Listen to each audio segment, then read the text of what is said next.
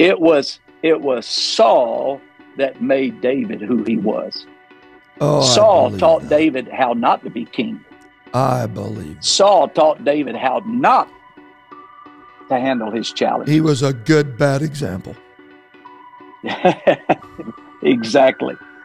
Yeah. And so it was Saul that prepared David for all of his victories, for the 40 years that he was king, uh, to be a good king. And we could talk about a, a lot of mistakes that David made. He was not a perfect man, but the Bible does tell us that he was a man after God's own heart.